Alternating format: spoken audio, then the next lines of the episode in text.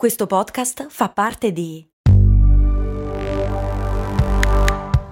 Voice Podcast Creators Company. L'altro giorno mi sono seduto al PC per comprare un volo direzione Spagna, Roma-Santander, due ore di volo. Dopo pochissima ricerca ne ho trovato uno a ben 7,99 euro.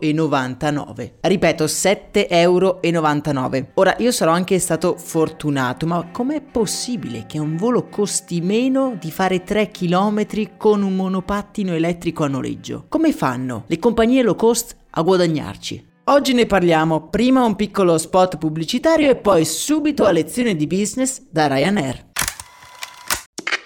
Questo ascolto è supportato da New Balance. Ciao, sono io, Max Corona, e sono davvero onorato di tenervi compagnia con le mie storie nella vostra vita. Spesso quando ci incontriamo mi dite che ascoltate storie di brand mentre correte.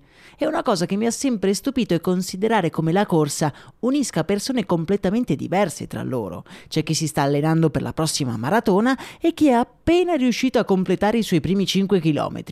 Anche io sono un corridore, non ho mai fatto una maratona maratona, ma nelle mie lunghe giornate passate a scrivere questo podcast arriva un certo momento della giornata in cui sento il bisogno di uscire e correre, magari anche per poco, ma ne ho bisogno per alleggerire il cervello e sciacquare via una mente sempre affollata di pensieri. Per essere un corridore non serve fare la maratona, basta solo correre e l'unico modo giusto di correre è il tuo. Vai su newbalance.it slash it slash running per scoprire di più.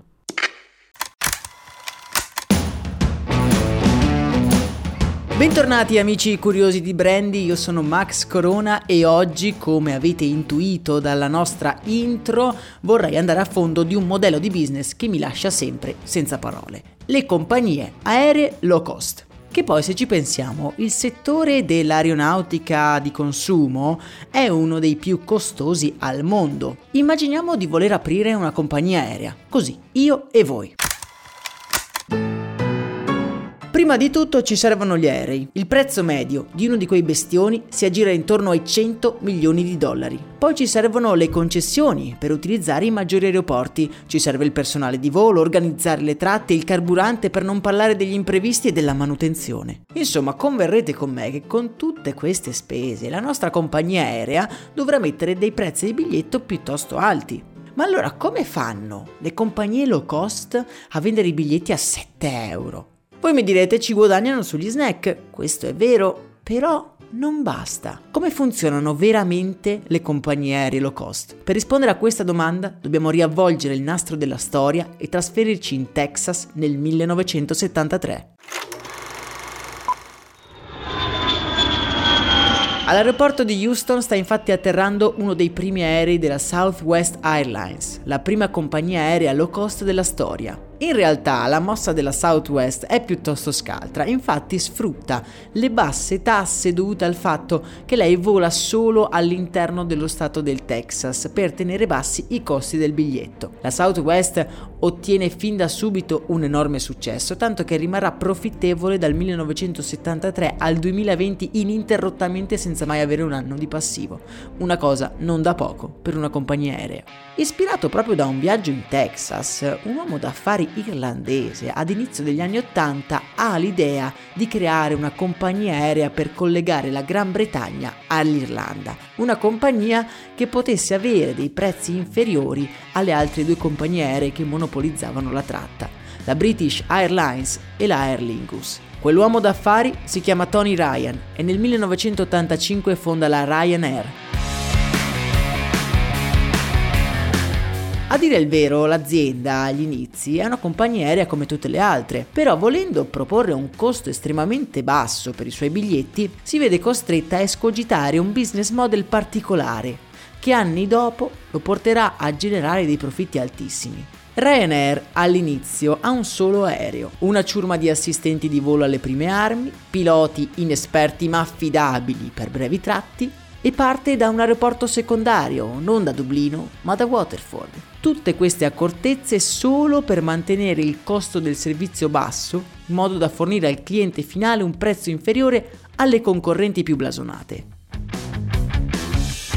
Ci vogliono però parecchi anni prima che Tony Ryan si renda conto di poter applicare lo stesso sistema a praticamente ogni città europea, collegando tutto il vecchio continente con una fitta rete di tratte brevi. Se volessimo riassumere il modello di business su cui si basano le compagnie low cost, dovremmo partire dal loro stesso nome. Low cost non si riferisce, come io erroneamente pensavo, al basso costo dei biglietti per il pubblico, ma si riferisce invece al basso costo di tutto quello che ruota attorno al business. Ryanair, per guadagnarci, fondamentalmente riduce all'osso ogni spesa di gestione. Partiamo dagli aerei. Come abbiamo detto, sono molto costosi costosi e aziende come Ryanair acquistano grandi quantità di aerei ottenendo dai produttori un grosso sconto. Più o meno se ne compri 100, due te li regaliamo in omaggio. Inoltre, Ryanair, e qui alcuni di voi sono sicuro ci hanno fatto caso, utilizza sempre lo stesso modello di aereo. È un caso? No di certo. Utilizzando un solo modello, Ryanair può permettersi di risparmiare sulla formazione dei piloti, sulla formazione degli assistenti di volo e dei meccanici, senza contare che tutta la manutenzione e tutti gli imprevisti con un solo modello di aerei sono estremamente più gestibili.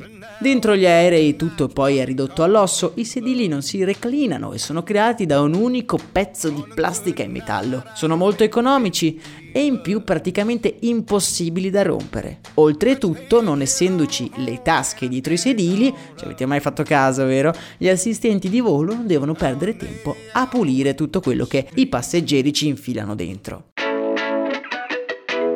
Parlando di assistenti di volo, dobbiamo dire che sono tutti praticamente all'inizio della loro carriera e in questo modo si accontentano di salari bassi e turni molto pesanti, svolgendo molto spesso mansioni anche non proprio in linea con il loro ruolo. Capitolo a parte invece per gli aeroporti. Gli aerei di Ryanair non partono mai da aeroporti centrali o famosi, perché questi sono nella stragrande maggioranza molto molto costosi. Ryanair parte da aeroporti secondari che in alcuni casi rimangono aperti esclusivamente per le compagnie low cost. Questo fatto, oltre a garantirgli ottimi orari di partenza, dà alle compagnie anche un enorme potere contrattuale. Per minimizzare il tempo negli aeroporti, poi gli aerei Ryanair rimangono a terra il minor tempo possibile, partendo subito dopo per un altro viaggio. Questo perché molto semplicemente quando sono in volo non devono pagare il parcheggio in aeroporto. Gli aerei sono quindi operativi tutti i giorni non stop. In un giorno lo stesso aereo può andare da Copenaghen a Praga, andata e ritorno, poi da Copenaghen a Nizza, sempre andata e ritorno, e poi un ultimo viaggio sempre da Copenaghen fino a Treviso, tutto nello stesso giorno. I voli Ryanair poi non hanno connessioni tra di loro. Un viaggio, un aereo. Non sia mai che si debba pagare qualcuno per trasferire i bagagli da un aereo all'altro. Ai voli Ryanair inoltre non ci si arriva con il tunnel, ma si cammina in mezzo alla pista, man- manco fossimo negli anni 40 nel film Casablanca. Someday you'll understand that. Ultimo particolare, i biglietti, i quali vengono fatti quasi esclusivamente via internet o tramite totem, eliminando così il personale per la vendita dei biglietti.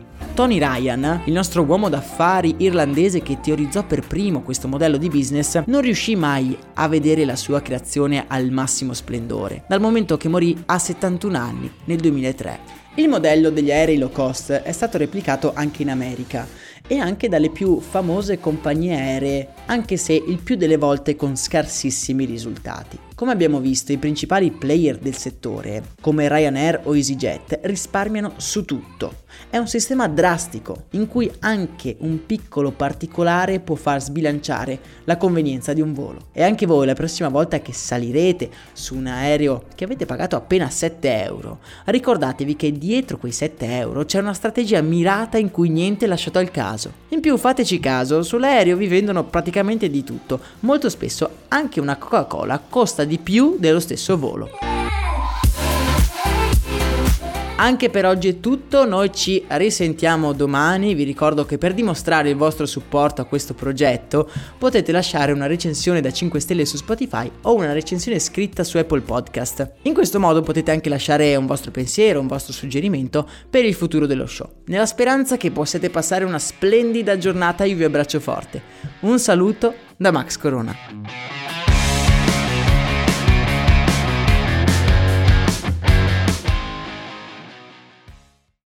I'm Sandra, and I'm just the professional your small business was looking for. But you didn't hire me because you didn't use LinkedIn jobs. LinkedIn has professionals you can't find anywhere else, including those who aren't actively looking for a new job but might be open to the perfect role, like me.